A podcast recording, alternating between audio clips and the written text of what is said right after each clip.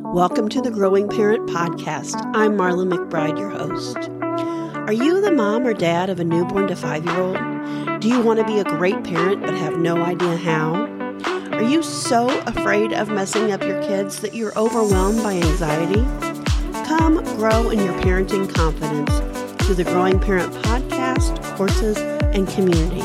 I'm looking forward to serving you. Hey, Growing Parent friends, super excited to talk to you today about sleep. I'm going to use a sleep chart as just a quick guide to give you some highlights and give you a few things to think about and to process through. And if you have the fortunate experience of parenting with a spouse, I suggest that you both talk about this because sleep is an issue that the entire family has to be concerned with and be on the same page about.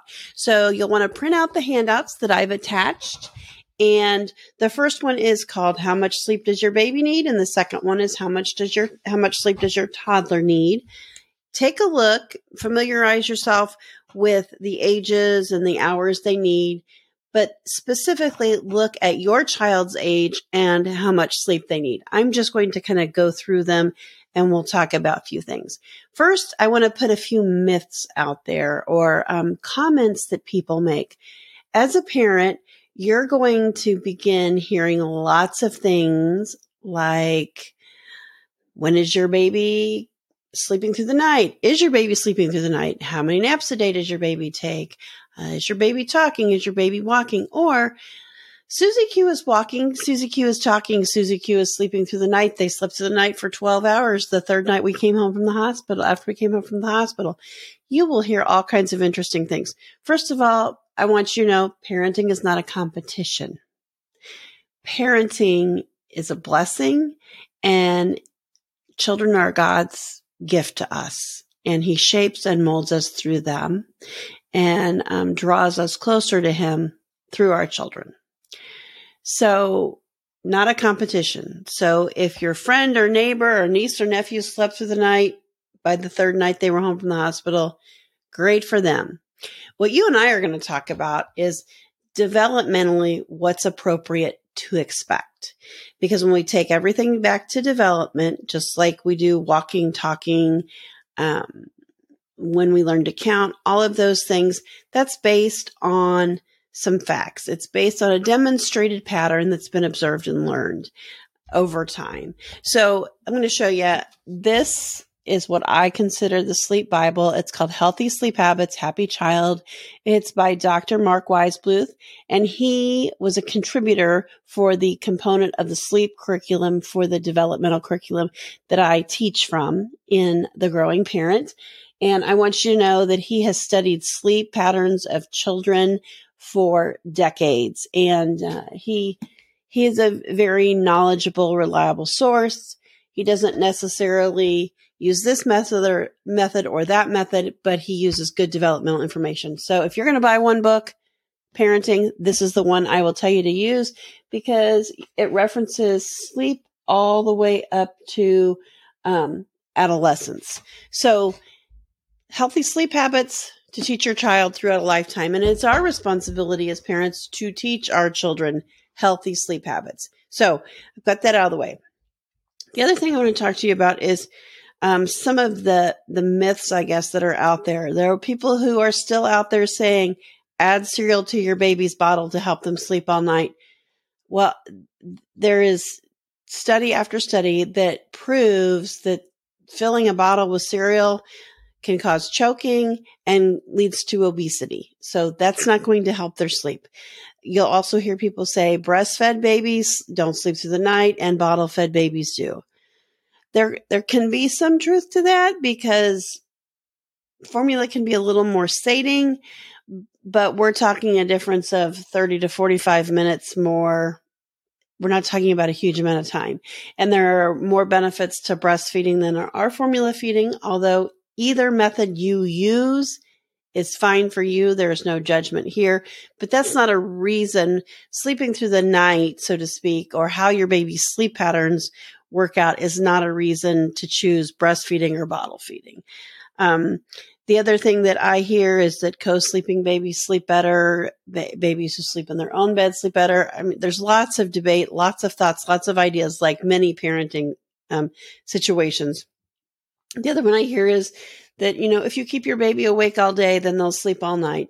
I hear your baby has their days and nights mixed up. Well, days and nights, depending on how old your baby is, days and nights to a newborn are foreign concepts. So those are all things that all parents hear. And what I want you to consider is, what does my baby need developmentally? So how much sleep does your baby need? And how do we teach healthy sleep habits? So newborns in a 24-hour period need 14 to 17 hours of sleep. And that is not consolidated straight 14 to 17 hours. That's within a 24-hour period. So their little naps nodding off here and there count for that time. At 4 weeks of age, your baby still needs 14 to 17 hours. They'll sleep a bit longer during the night. They'll stay awake a little bit longer during the day, and they're still going to wake up for nighttime feedings. 6 to 8 weeks, same, 14 to 17 hours. They still need nighttime feedings. They will start to spend more time in deep sleep stages at this point. 2 to 3 months, we still need 14 to 17 hours of sleep. They're still sleeping about 5 to 6 hours straight at night. They'll need fewer nighttime feedings, and we'll start regular sleep-wake patterns around the clock. 4 to 6 months, they can stretch into 12 to 15 hours. So they're needing a little bit less, but that's still within a 24-hour time period. And they have 2 naps in there. Some will have 3. And naps are a very important part of development. So this is a good time to set consistent times and routines for naps and bedtime and fit them into your family's schedule. From 6 to 9 months, your baby is going to need 12 to 15 hours of sleep, including 2 naps. They'll need about 1.5 to 2.5 hours for each nap, 1 in the morning, 1 in the afternoon. They'll have longer daytime naps. They'll make them less sleepy at night. They may wake up at night and be able to soothe themselves back to sleep. But they may also start to feel separation and anxiety when they wake up and see that you're not there. Listen for cues to see what you need to do to visit and comfort your baby.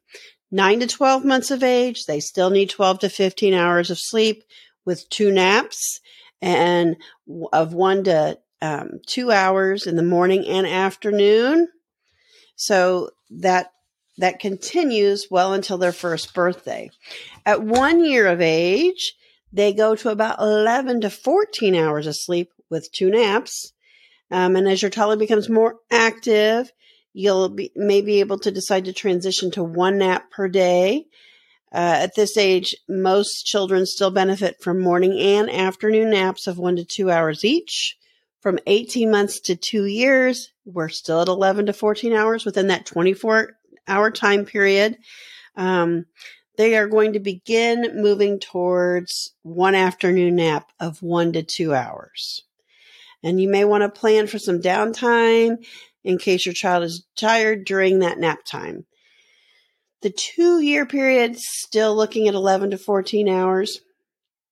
They may sleep 11 to 14 hours, 11 to 12 hours at night with 1 to 2 hour nap in the afternoon. At 3, they need 10 to 13 hours of sleep.